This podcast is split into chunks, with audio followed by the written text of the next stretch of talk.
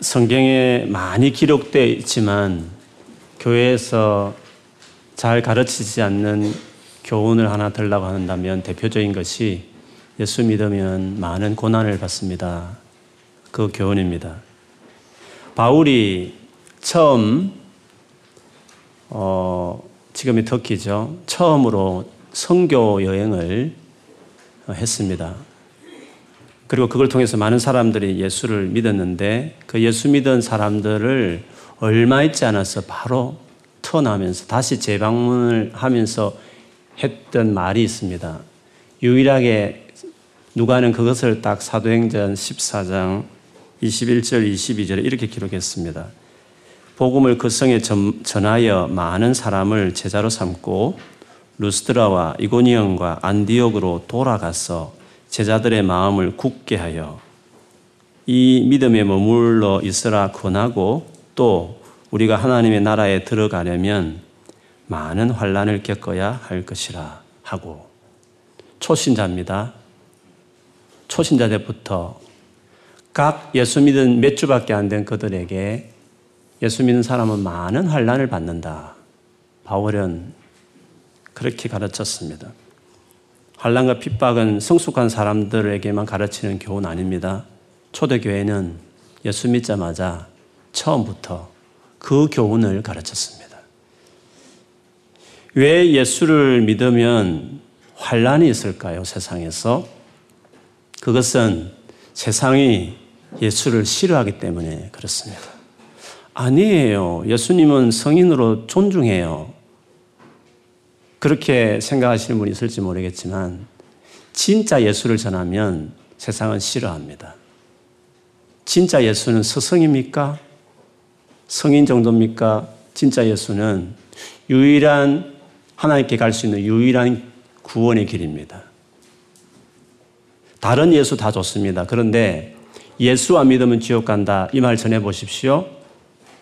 그 예수는 싫은 것입니다.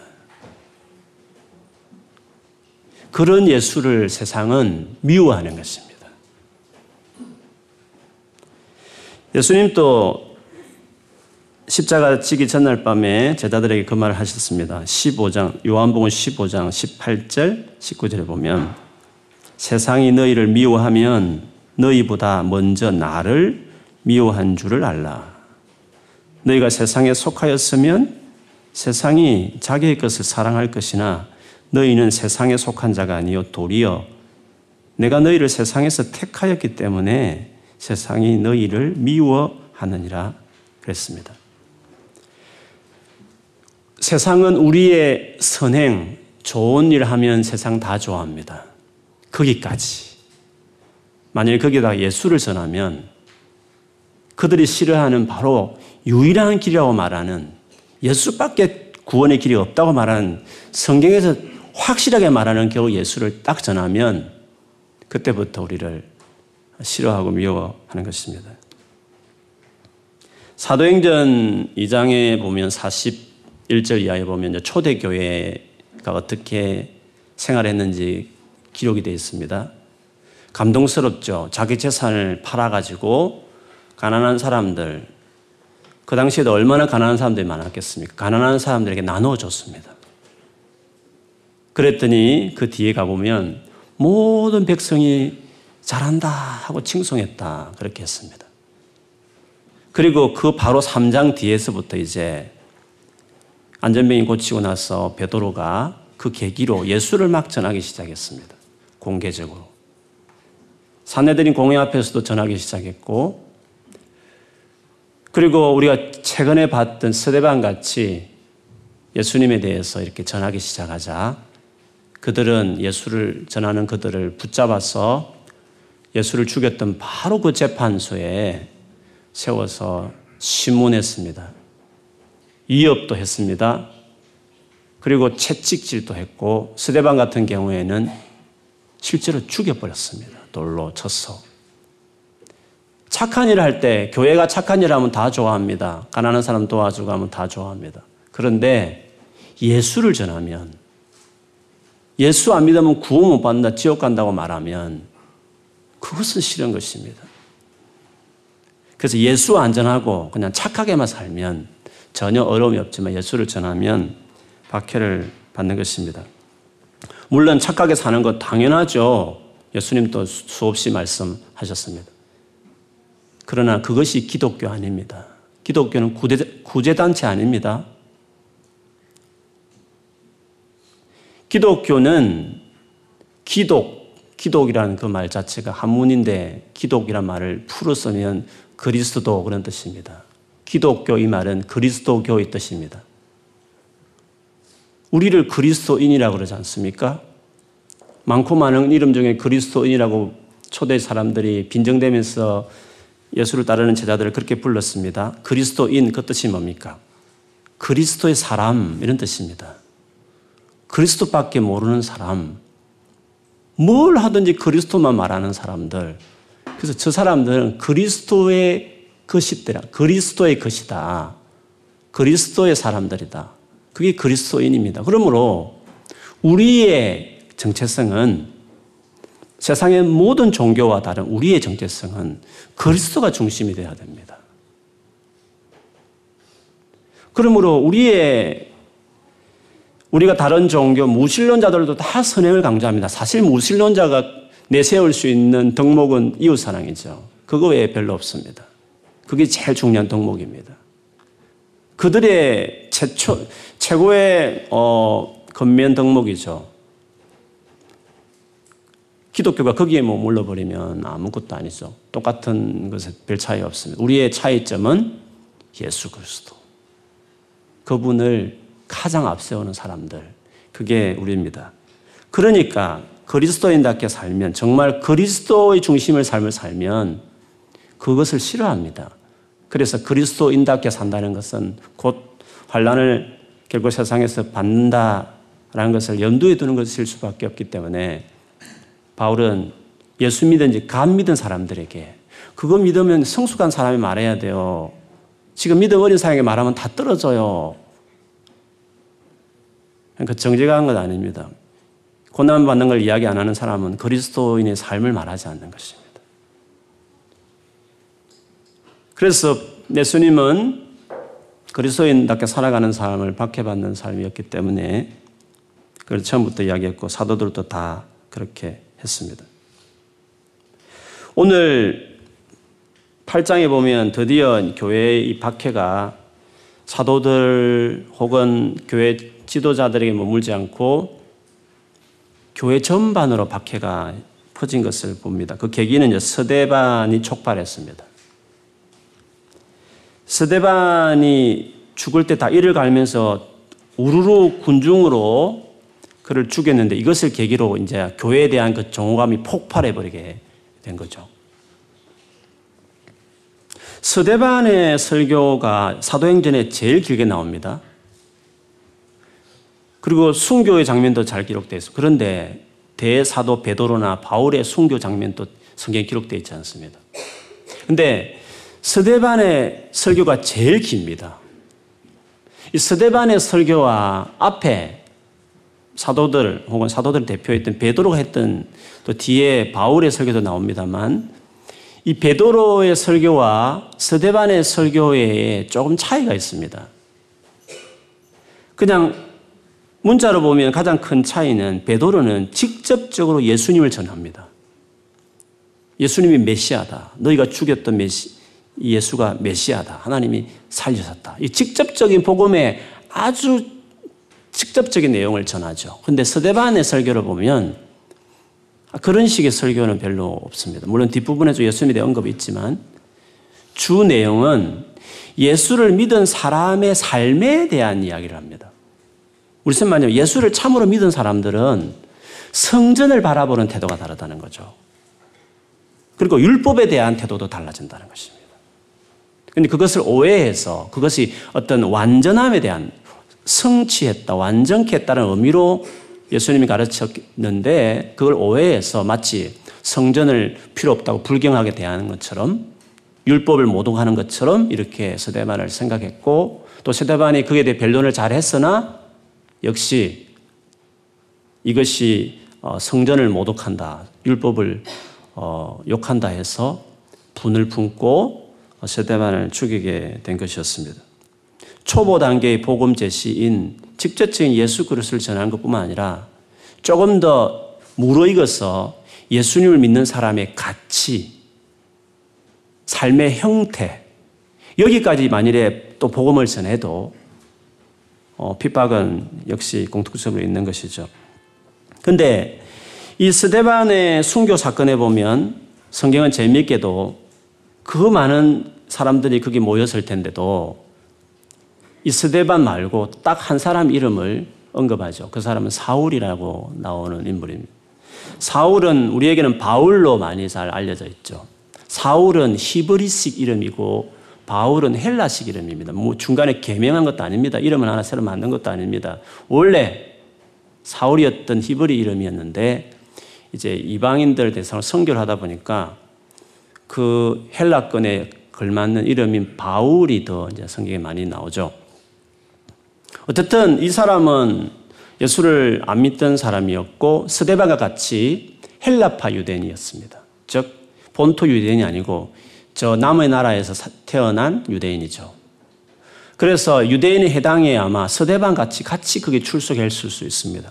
스데반이 복음과 그 복음이 우리에게 주는 변화에 대한 뭐 성전에 대한 태도, 율법에 대한 태도 이런 걸 설교할 때 아마 바울이 그에 대해서 논쟁을 할 수도 있습니다. 이 해당에서 어, 스데반과 어, 악유하면서 그렇게 했을 수도 있습니다.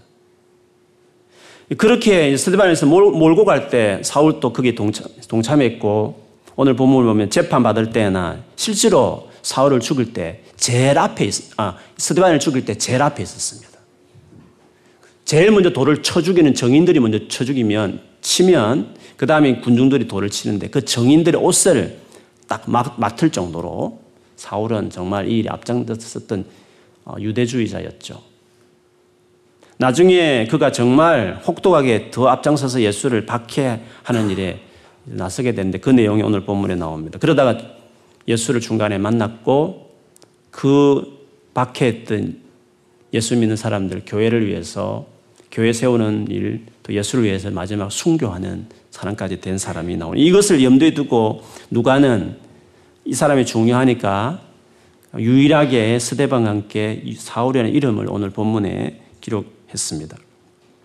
어쨌든 이 바울, 이 사울에 의해서 이제 핍박을 하기 시작하는데 그 핍박이 1절에 보면 사울은 죽임 당한 것을 당연하게 여겼고 그리고 그 이어서 보면 예루살렘에 있는 교회에 큰 박해가 있어 사도 외에, 즉 예수님의 직계 제자들 외에는 다 유대와 사마리아 모든 땅으로 흩어지니라. 그러니까 이 박해가 몇몇 리더십에게만 국한된 것이 아니라 모든 성도들에게 다 이렇게 박해가 됐다는 거죠. 그래서 그들이 막 예루살렘을 떠나서 흩어지기 시작했다고 이야기했습니다. 그런데 재밌는 것은 이 흩어진 자들이 그냥 흩어진 게 아니라 사절에 보니까 그 흩어진 사람들이 두루 다니며 복음을 복음의 말씀을 전했습니다. 거기서 그 상황에서 대표적인 빌립이라는 일곱 집사 중에 한 분인 이 빌립의 사마리아 성에서의 전도 내용이 오늘 8장에 특별히 언급되어 있습니다. 그렇게 본다면 이 박해로 인해서 흩어지는 수많은 그 성도들이 흩어지면서 예루살렘을 넘어서서 유대의 아주 산골짜기 그런 핍박을 위하려면 좀 잘 숨어야 되잖아요. 그 외진 고을까지 숨어들고 또 사마리아까지 숨어 들어가고 나중에 더 위로 올라가죠. 근데 그들이 숨어 들어가면서 그들이 예수의 말씀, 복음을 전했다는 것입니다. 결국 이 박해가 예루살렘에서만 소문나는 복음으로 있었을 수 있었는데 그 박해 덕분으로 복음이 점점 밖으로 이렇게 더 번지고 더 전해지게 되는 계기가 됐다는 것이에요. 그런데 이 같은 상황은 예수님이 이미 예견을 했습니다. 예수님의 약속이었습니다. 오직 성령이 너에게 임하시면 너희가 권능을 받고 예루살렘과 온 유대와 사마리아와 땅 끝까지 내 정인이 너희가 될 것이다 이렇게 이야기를 했습니다. 근데 그 말씀이 어떻게 성취되었느냐? 박해를 통해서. 박해를 통해서 그 말씀이 이루어지게 됐습니다. 근데 이때뿐만 아니라 지금까지 기독교 역사를 쭉 보면 복음은 언제나 박해를 통해서 전파됐습니다. 박해를 받아도 복음은 죽지 않고 오히려 더 확산되는 전파되는 일들이 세계 기독교 역사를 보면 그렇습니다. 그래서 여러분 박해는 박해는 복음이 세상과 맞닥뜨리게 하는 하나님의 전략입니다. 툴입니다. 박해를 통해서 세상이 복음을 접하는 것입니다. 저렇게 시리어스하게 믿는 그것에 대해서 그들이 눈을 뜨고 어, 자세히 봅니다. 대충 관심 없는 것들 안 보는데 저렇게 죽어가면서 전하는 저게 뭐야? 하고 세상에 눈을 부릅뜨고 복음을 바라보게 하게 하는 역할이 박해입니다. 그래서 주님은 이 박해를 통해서 세상이 원래 미워하기도 하지만 그 상황을 오히려 세상에 복음을 전하는 예수와 세상이 맞부딪히게 한번 대면하게 하는 역할로 박해를 그렇게 하신다는 것입니다. 여러분이 안 믿는 집안에 혼자 예수를 믿는다 치십시다. 그런데 믿은 지 몇 년을 지나도 전혀 일가 친척 중에 복음을 들어보지 못한 여러분이 전하지 않아서 듣지 못했다고 한다면 이유가 뭘까요? 이유가 박해를 안 받으려고 하니까 안전해지는 것입니다. 내가 욕을 듣더라도 정중하게 그리고 집안 어른들 잘 돌아보는 가운데서도 아무리 선을 그까지 하면 다 칭찬할 것입니다. 그러나 미워할 줄 알지만 예수님이 유일한 구원의 길이다. 어느 자리가 있으면 그걸 말을 해야 하는 것입니다. 근데 그 말을 하면 당연히 싫어할 줄 압니다. 그런 예수는 그들이 싫어한 걸 너무너무 잘 압니다. 그거를 말하지 않으니까 그들이 들을 수가 없고, 그러나 그거를 들려주면 내가 박해를 받는 것입니다. 복음은 박해를 통해 증거되는 것입니다. 내가 학교를 몇 년을 다녀도 우리 친구 중에 그렇게 친하게 제일 중요한 베스트 친구가 있는데 안 믿는 친구가 있는데도 한 번도 예수를 안 전했다. 이유가 뭡니까? 박해를 받기 싫다는 것입니다. 싫어하는 그 말을 하고 싶지 않다는 거죠. 이제나 저제나 나를 좋아하는 사람이나 좋아하지 않는 사람이 관계없이 복음은 박해를 통해서 전해되는 것입니다. 박해를 두려워하는 사람은 예수를 전할 수 없습니다. 그런데 만일에 이렇게 예수를 전하지 않는 제일 중요한 기독교의 정체성을 많이 드러내는 삶을 살지 않으려고 하는 즉 박해의 두려움 때문에 하지 않으려고 한다고 한다면 어떻게 될까요? 우리의 믿음의 순수성을 잃어버립니다. 박해가 좋은 점은 교회가 더 깨끗해집니다. 저는 한국 교회가 박해가 있을 거라고 저는 생각합니다. 뭐 정치적으로 동성애법 같은 걸 통해서든지 아니면 갈수록 반기독교의 분위기가 전 세계를 휩쓸고 있기 때문에 교회는 박해를 받을 것입니다. 그러나 그걸 통해서 하나님은 마지막 진짜 믿는 사람들을 순수하게 가려낼 것입니다. 밖에는 가짜들을 다 털어냅니다. 진짜, 진짜 예수 중심의 사람들을 버티게 하죠. 편안한 시대를 살아도 복음을 위해서 불이익을 당하는 것을 만일에 여러분이 마다하면 편안할 수 있습니다. 육신적으로는. 그런데 영적으로 다운되는 것입니다. 믿음의 본질을 계속 흐리게 되는 것입니다. 그런 사람에게 이 질문하면 막연합니다. 네 살아가는 인생의 목적이 뭐냐 물어보면 막연합니다. 하나님 영광, 말이 영광이죠. 뭐가 하나님 영광입니까? 예수 중심의 삶을 살지 않는 사람들이 내세울 수 있는 인생의 목적은 딱 하나입니다. 세상의 성공입니다. 그 외에 목표 없습니다. 부지런히 사는 사람들은 그렇습니다. 뭐 그럴 마음이 없는 사람들은 행복하게 살아가는 거, 뭐 그 정도 목표로 삼을 것입니다. 그게 우리 인생의 목적, 목적입니까? 아닙니다. 우리의 목표 아닙니다. 우리의 목표는 예수를 위해서 죽는 겁니다. 예수를 위해 살아가는 것이 우리 인생의 목표입니다. 예수를 전파하는 것이 우리 인생의 목표입니다. 그 일을 하려고 예수님 우리를 죽어 주었습니다. 생명을 주었습니다.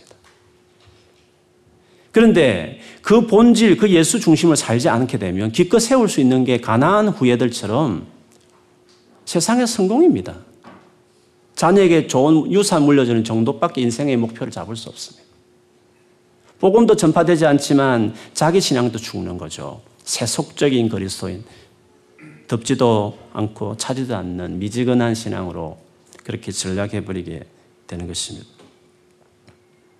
그래서 이거는 박해는 우리 신앙의 본질입니다. 이걸 뭐 시리어스하게 받아들일 것도 없고 그리스도인답게 그냥 살면 그냥 당연히 오는 것입니다. 무려 그리스도 안에서 경건하게 살려고 하면 박해를 받을 것이다. 그렇게 이야기했습니다. 물론 박해 유행은 다르겠죠. IS가 뭐 있는데 하고 런던에서 신앙생활하는 다를 수 있습니다. 그러나 예수 믿는 것 때문에 어떤 식으로든 간에 불이익은 있게 마련이라는 거죠. 그런데 이런 이야기로 해서 여러분을 제가 우울하게 하고 싶지도 않고 뭐 마음을 힘들게 하고 싶지는 않습니다. 박해를 받는 이 삶에 있는 복에 대해서 좀 이야기하고 싶습니다. 그래서 이 삶에 대해서 여러분이 격려받고 정말 정체성을 잃지 않고 나아가게 되었으면 좋겠습니다. 예수, 예수님께 제자들에게 복음을 전할 때 1리대 가운데 있는 양을 보내듯이, 양, 1리대 가운데 양을 보내듯이 그런 삶이라고 이야기하셨습니다. 그러면 그런 가운데 왜 보낼까요? 그, 그리고 보내는 주님이 이상하지 않겠습니까? 뭘 도대체 약속을 하셨습니까? 만일에 박해를 감수하고 네가 내 양으로서 정체성을 가지고 살면 어려움은 있는 건 당연한데 그걸 나 거짓말하고 싶지 않다. 뻥치고 싶지 않다. 예수 믿으면 세상에 잘 풀린다. 그렇게 뻥치고 싶지 않다. 나는 세상에 어려움을 당할 수 있다. 그런데 한 가지는 약속하겠다. 성령으로 충만하게 너를 지켜주겠다. 할 말도 때론 하게 하고 하게 하겠다라고 말했습니다. 성령 이렇게 하니까 너무 너무하다. 그것밖에 아니에요. 이렇게 하신 분이 있을지 모르겠어요. 예수님이 그 당신의 그 고난과 십자가 죽음을 처음부터 제자들이 말하지는 않았습니다. 십자가 돌아가시기 전 한 6개월 남겨두고 제자들과 특별한 시간을 많이 보낼 때에 고난받고 죽는 그 메시아 관을 메시아 상을 제자들에게 가르치기 시작하죠. 주님이 원래 그게, 그게 제일 중요한 가르침이거든요. 고난에 대해 가르치는 게 제일 중요한 티칭이거든요. 그 처음에 말해봐 안 들으니까 뒤에 가서 진짜 자기 제자들에게 제자 훈련의 클라이막스는 고난받는 그리스도인 만드는 겁니다. 그거를 가르치는데 뭐 베드로가 화를 내죠. 그리고 예수님이 오히려 더 주님도 물러서지 않죠. 세상의 사람 일을 생각한다면서 네가 하나님 일을 모른다면서 막 주님이 책망하시죠. 그는 세상의 일이야. 세상 간첩이라는 거죠. 언제나 이거 충돌합니다. 우리 안에도 충돌하고 교회 안에서도 충돌할 수 있습니다. 그런데 그 심각한 말씀을 하신 다음에 제자들도 그때부터 술렁이죠. 이게 무슨 말인가? 도대체 이게 이러려고 내가 쫓아, 다녔나 이게 믿는 것이야? 이게 예수 믿는 삶이란 말인가? 그러면 예수 왜 믿겠어? 뭐 이런 식 우리로 간다면 그런 생각이 들 수 있는 거죠. 근데 그 일이 일어난 이후에 성경에 보면 복음서마다 기록하는 어, 놀란 사건 하나가 있습니다. 예수님이 제자 세 명을 데리고 산에 올라가죠. 산에 올라갔을 때 여러분 잘 알듯이 갑자기 그 산에 하나님의 영광이 임하면서 환한 예수님이 하얗게, 하얗게 태양빛보다 강, 하얗게 모습을 바뀌면서 구약의 대표적인 두 인물 모세와 엘리야가 예수님을 만났죠. 거기서 대화를 하기 시작해요. 그 대화의 주 내용은 고난이었습니다. 그 대화를 하는 가운데 그 광경을 베드로가 잠시 맛보고는 너무 황홀했죠. 그 황홀한 장면을 베드로 전서 1장에 베드로가 자기가 그걸 기록해요. remind 하면서. 그게 얼마나 감격스러웠는지. 복음서뿐만 아니라 자기가 쓴 서신에도 언급을 해요. 너무 좋아가지고 여러분 잘 알듯이 주님 여기 그냥 영원히 여기 사십시다. 내가 주와 모세와 엘리야를 위해서 텐트를 만들 테니까 여기서 그냥 사십시다. 왜? 영광이 너무 아름다운 것입니다. 거기서 경험한 그 영광은 우리가 앞으로 누릴 천국에서의 영광입니다. 그거를 맛을 보게 한 거죠. 맛배기를.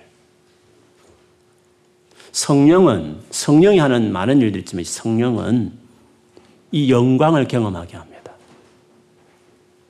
고난 받으면 살아가는 크리스찬들이 비참할 것 같죠? 아닙니다. 그 그리스도인의 정체성을 그대로 고수하고 그렇기 때문에 그 어려움을 감수하면서 그 삶을 가면 세상이 모르는 그리고 믿음 없는 교인들이 모르는 것이 있습니다. 그게 뭐냐면 성령께서 역사하셔서 하나님의 영광을 그가 맛보는 체험이 있고 은혜가 있다는 것이에요. 서대반 또 우리가 봤지 않습니까? 서대반이 그 엄청난 위기, 이를 벅벅 갈면서 죽이려 하는 그 살벌한 분위기 때 뒤로 물러설 수 있고 위축될 수 있는 서대반을 위해서 하나님이 어떤 은혜를 주셨습니까? 성령 충만함. 그랬더니 하늘이 열리고 거기에 앉아 계신 하나님과 서 계신 예수 그리스도를 보았습니다. 성령을 말미암아 영광을 본 거죠. 너무 감격스럽습니다. 지금 분위기가 어떤 분위기인지 모르고 보라 하면 자기가 본 감격 속에서 저기 예수님이 저기 앉아 서 계시다라고 어, 그렇게 감격했죠. 그것이 분노를 더 촉발해서 스데반을 바로 끌고 돌로 쳐서 성박해서 죽이게 되었습니다.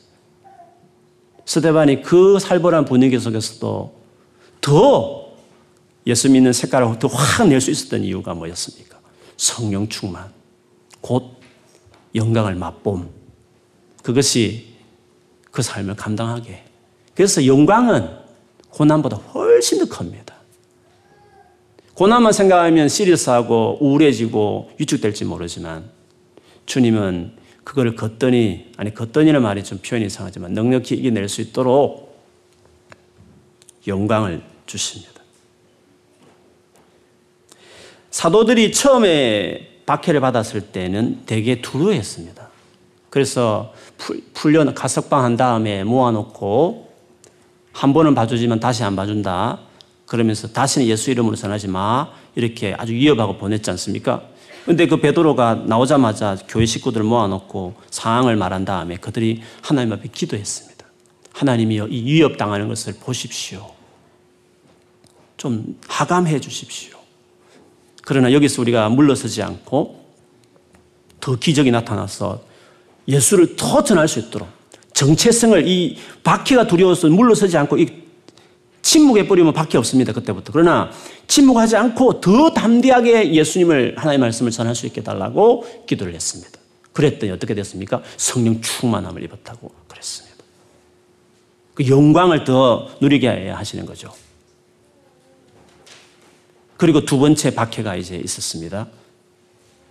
두 번째 박해를 당했을 때 제자들은 어떻게 바뀌었습니까?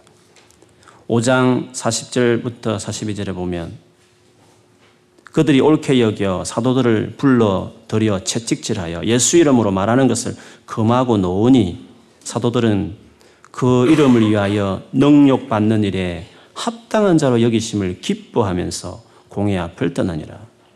그들이 날마다 성전에 있든지 집에 있든지 예수는 그리스도라 가르치기와 전도하기를 그치지 아니하니라. 뒤에는 두려워하는 정도가 아니고 완전히 다른 기뻐하는 사람이 돼버렸습니다. 박해받아도. 이거는 그냥 보기는 이해 안 되는 겁니다. 뭐 좋은 생각을 한다고 이게 기뻐할 상황도 아닙니다. 성령의 역사가 있는 거죠. 고난의 길을 가면 그냥 힘들 것 같이 보이지만 그냥 세상살이가 그냥 힘든 겁니다. 예수 안 믿어 다 힘들어요. 이렇게 하나 저렇게 힘든 것들이 많은데 차라리 예수를 믿어 이런 힘듦을 당하면 그러나 그 힘든 것보다 말할 수 없는 성령을 말미암아 주어지는 하나님의 영광을 맛을 보게 하는 맛배기를 보는 그래도 기쁩니다. 이상하게 기쁨이란 말이 안 되는 삶이 그들은 그런 삶을 살아가는 자들에게 있다는 거죠. 싫어서 숨고 침묵하면 좋을 것 같지만 더 어렵습니다. 결과적으로 보면 더 영혼이 마음이 더 어렵다는 거죠. 베드로전서 고난을 큰 고난을 내다보면서 두려워하는 성도들에게 쓴 베드로전서에 보면 그 이야기를 많이 했지만 4장 14절에 보면 너희가 그리스도 이름으로 치욕을 당하면 복 있는 자로다. 왜요? 왜 복 있는 사람을 했을까요? 영광의 영, 곧 하나님의 영이 너희 위에 계심이라. 성령 충만을 왜 받아야 되는지 아십니까, 여러분? 여러분 성령에 성령에 대해서 여러분 되게 사모하는 분이 계시면 그게 은사든지 뭐 하나님의 신비로운 어떤 체험이든지 간에 그걸 기대하시면 왜 기대하십니까? 성령이 왜 오셨습니까? 박해 받으라고. 박해에서 견뎌내라고. 넉넉히 견뎌낼 수 있는 기뻐하며 감당해낼 수 있는 능력자 만들려고 성령이 오신 거였죠. 복음과 예수를 위해서 살려고 하지 않으면서 예수를 위해서 손해는 전혀 보지 않으려고 하는 세상에서의 어떤 자기 이익과 성공만에 살아가는 사람이 성령 충만을 구하면 주실까요? 귀신 들릴 겁니다, 아마. 그가 말하는 체험은 귀신의 역사일 수도 있습니다. 체험을 중요하게 생각하니까. 귀신도 비스듬무리한 거 할 수 있거든요. 어, 눈물 짜고 막 평안도 있고 감격스러운 것도 있을 수 있습니다. 만약 감정적으로 말을 한다면 얼마든지 천사로 가장도 할 수 있습니다. 진짜 성령 충만은 진짜 성령의 은사는 진짜 성령의 역사는 예수를 위해서 내가 감수해야 될 그 어려움을 이겨내게 하기 위해서 그로 기쁨으로 그 길을 가도록 하기 위해서 그 목적으로 성령이 오시고 오신 성령이 강력하게 우리의 삶 안에 역사하는 거예요. 생각을 바꿔야 됩니다. 삶의 목표를 달려야 됩니다. 그러고 기도하십시오. 성령 충만. 성령께서 정말 역사하실 것입니다. 그렇게 원하는 성령 음성을 들을 겁니다. 물론 음성이라는 것을 또 너무 신비롭게 여러분 생각 안 했으면 좋겠습니다. 뭔가 하나님이 내게 깨닫게 하는 은혜들이 계속 있습니다.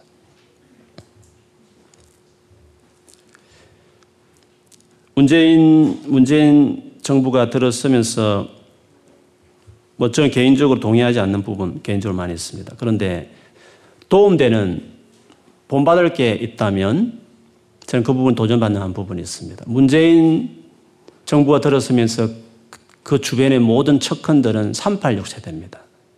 민주화 투사들이라고 할 수 있죠. 민주주의를 실현하기 위해서, 물론 그 민주주의에 대한 개념은 다를 수도 있지만, 그 민주주의를 이 땅에 실현하기 위해서 자기 몸을 불살랐던 사람들이었습니다.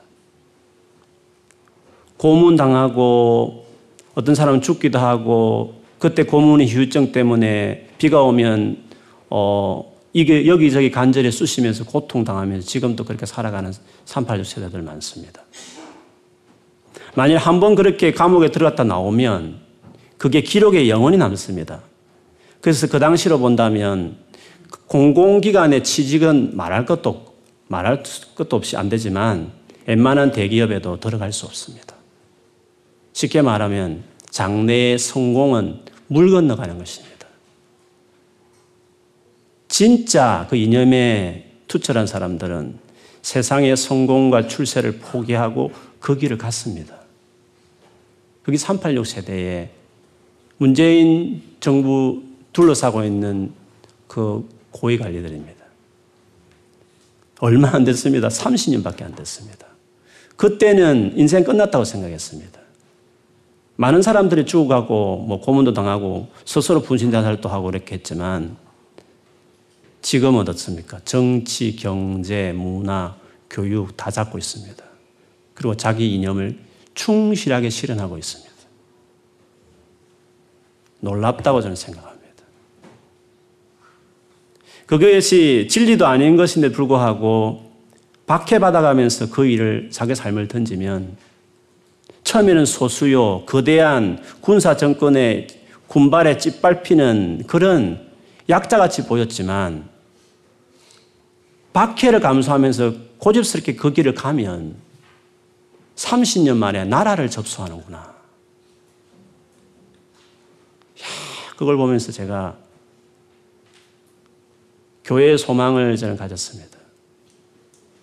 생명걸 진리를 가지고 있는 이 교회가 복음을 제대로 가르치고 이해하면 30년 만에 나라를 예수님께 드리는 일이 가능하겠구나. 그런 마음을 저는 많이 갖습니다. 물론 한국 교회도 우리 한국 사회에 많이 기여했습니다. 지금은 욕을 듣는지 모르지만 의도적으로 그거를 어, 기독교를 반대하는 세력들이 있습니다. 그 언론 안에 많이 있습니다. 그것을 주동으로 하는 정말 단체들이 있습니다. 그래서 우리가 언론이 말이 맞지만 장단을 치지 말아야 될 이유들이 있습니다. 그걸 아파하면서 상을 볼 때는 아파하면 눈물 흘려야 되지만 맞장구 치지 말아야 조심스럽게 해야 될 부분이 많이 있습니다. 그거는 기독교를 허물기 위해서 교회를 말살하기 위한 정, 의도를 가진 사람들이 하는 일들이 많기 때문에 그렇습니다. 근데 교회는 그 어려운 시대에 65년 전만 해도 트럭에 아이들이 시체들이 실려 나가는 시대였습니다. 얼마 안 됐습니다, 여러분. 65년 길지 않습니다. 여러분의 나이 많은 어, 할아버지나 뭐 그 시대입니다. 그렇게 어렵게 살았던 시대였습니다. 잔혹한 일제 식민지와 6.25 사변이라는 전쟁통에 동네 거지들이 우글우글 했습니다. 고아원에 사람이, 아이들 넘쳤으니 그게 50년 전의 이야기입니다. 그럴 때에, 그렇게 힘들 때 열심히 산기도 하고 천려하면서 우리, 우리의 할아버지, 어머니, 나이 있는 연세 있는 그 기성 기독인들은 그렇게 살았습니다. 그렇게 힘들게 벌은 돈인데도 교회 건축하자 하면 집을 팔아서 평수를 줄여서 교회 헌납하고 월세 방에 가고 그렇게 성도들 했습니다. 여러분은 기성교회 비판할 자격 없습니다. 11조 가지고 아직도 고민하는 사람들은 그 한국교회 비판할 자격이 없습니다. 뭐 잘하는 게 뭐가 있습니까, 우리가? 그들은 그렇게 교회를 세웠고, 이제 그 믿음 우리에게 바톤을 딱 넘겨줬습니다. 그러면 우리가 그 바톤을 딱 잡았으면 우리는 어떻게 됩니까? 그분들이 못한 게 하나 있습니다. 그분들이. 너무 어려운 시대를 보냈기 때문에 성구가 출세를 포기할 수는 없었습니다. 교회에 헌신할 수 있었지만 그 귀한 돈을 교회를 위해서 헌금하는 것도 했지만 세상의 출세와 성공을 포기하면서까지 자기 신념을 위해 살았던 386 세대 가치는 살지 못했습니다. 우리는, 우리는 386 세대 같은 복음을 위한 박해받는 그 태도가 우리 회복해야 합니다. 그리고 이거는 진리입니다. 영원하게 사람을 살리는 생명력이 있습니다. 기성세대의 몫은 잘했습니다. 그 시대의 산물이었기 때문에 어쩔 수 없습니다. 뭐, 목회자, 이제 목회자 자녀 세습에 대해서도 저도 진짜 가슴 아프게 생각합니다. 그러나 그분도 그 시대의 산물입니다. 자식이 최고인 시대. 돈에 대해서 너무 가난했기 때문에 깨끗하지 못한 그게 아예 임박힌 분들이기 때문에 믿음이 좋아도 그 시대는 어쩔 수 없습니다. 몇십 년 지나면 다 기독교에서 물러갈 사람들입니다. 문제는 그 이후에 그 자리를 차지할 여러분입니다. 여러분은 그들만큼 천량하면서 상교도 갈 만한 야성이 있습니까? 여러분이 번 돈으로 교회가 건물 진다면 헌금할 수 있는 헌신대 마음이 있습니까? 그렇다고 세상의 성과 출세를 기꺼이 뒤로하고 예수를 위해 살 수 있는 믿음도 있으십니까? 이것도 저것도 없으면 한국교회는 무너집니다. 그렇기 때문에 지금은 지금은 이 복음의 가치, 예수 그리스도를 위해 살고자 하는 이 가치를 가지고 그대로 색깔을 내어서 당연히 내게 당면할 박해를 감수하며 살아가는 사람들, 박해를 받는 신자로 자기를 어, 준비하는 게 그게 우리가 지금 해야 될 일입니다. 어떻게 해야 될까요? 386 세대를 다시 본받는다면 그들은 대학 시절에 수많은 이념적인 책들을 밤을 새면서 읽었습니다. 사상 투쟁을 해가지고 열심히 자기 안에도 계열이 있어 가지고 엄청나게 투쟁하면서 이념 전쟁을, 이념의 싸움을 했습니다. 그리고 그 확신을 가지고 실제로 싸우고 돌을 던지고 하염병을 던지면서 그 이념을 위해서 자기 삶을 젊음을 보냈습니다. 한번 감옥 갔다 오면 그때부터 투사가 되는 거죠. 더 이제는 확실한 신념의 사람이 되는 거죠. 그래서 우리가 예수를 위해 산다는 것은 그 그냥 단순한 열정, 갈망, 흥분 정도로 되는 게 아닙니다. 복음이 사상이 돼야 됩니다. 뭐 사상이란 말은 뭐 잘못 안 좋은 의미로 말하는 거 아닙니다. 사상이라고 말할 좋은 의미로 사상이 할 때는 그걸 위해서 자기 삶을 던질 만한 확실하게 자기 안에 내면화되는 것을 이야기하는 것입니다. 머리로 하고 가슴하고 다른 거 말고 그 하나님의 말씀의 가치가 자기의 인격이 되고 삶이 되고 열정이 되어서 그렇게 살아낼 수밖에 없게끔 체질화된 것을 사상이 됐다. 사상화됐다. 이렇게 말하는 것입니다. 물론 잘못된 이념의 사상이 되면 인생이 정말 곤란한 거지만 진짜 진리의 말씀이 그렇게 자기 안에 세워지면 사상이 되어지면 그리고 그렇게 살, 살아가는 사람이 되면 여러분이 놀라운 삶이 우리에게 있는 거죠. 그것을 해야 됩니다. 근데 주일날에, 주일날 셀에서 한 장 읽고 하는데 안 읽고 오는 정도의 그 정신 가지고 안 됩니다. 신천지에 다 넘어갑니다. 그 정도의 예산 가지고는. 그, 그 엉터리 이론을 가지고 있는 그에도 다 넘어가 버립니다. 젊을 때에 하나님의 말씀을 열심히 배워야 합니다. 묵상하고 읽고 연구하고 관련된 책도 많이 읽으면서 생각을 넓히고 복음에 대해서 확신을 가질 수 있는 젊음을 보내세요. 그리고 그 가치 따라 하나하나 불이익을 감수하면서까지 공부할 때부터 일할 때부터 그렇게 살아갔어요. 그렇게 사시면 딱 때가 되면 어, 영향을 미칠 수 있는 어, 사람이 될 수 있습니다. 그러므로 박해받는 신자 연습을 해야 됩니다. 마지막 시대는 더더욱 그렇습니다.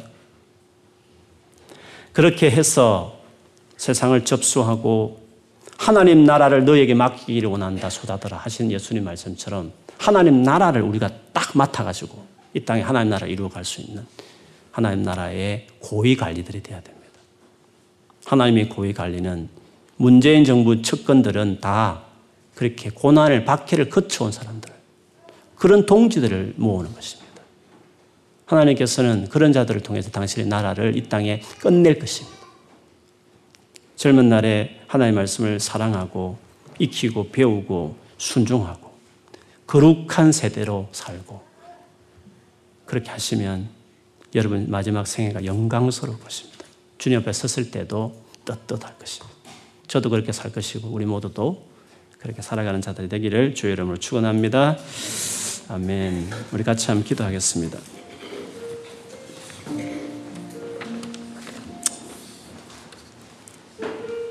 주님 우리가 정말 제 예수를 위해 살아가는 그리스도인, 그리스도의 사람들 그리고 당연히 다가오는 박해 두렵지만 그래도 나가면 다 이겨낼 수 있는 놀라운 은혜의 영광을 성령을 말며 주신다 했는데 하나님 그거 맛보면서 끝까지 믿음을 갈 수 있도록 해달라고 기도하고 우리 꿈 있는 교회가 이 복음의 가치를 더 가르치고 더 배우고 깨달아가고 자기 안에 세워가는 공동체가 되도록 성령이여 더 역사해 달라고 더 예수 클리어하게 예수의 중심의 교회가 될 수 있게 해달라고 우리 같이 한번 자신과 교회를 위해서 같이 한번 기도하겠습니다.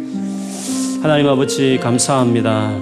우리를 예수 믿게 해주시고 그 무시무시한 하나님의 진노의 행벌에서 우리를 건져내시고 자녀 삼으시고 지금까지 인도하신 주의 은혜를 감사합니다. 주님 이 놀라운 예수 그리스도 이 영원한 생명, 영원한 삶을 바꿔내는 이 놀란 진리.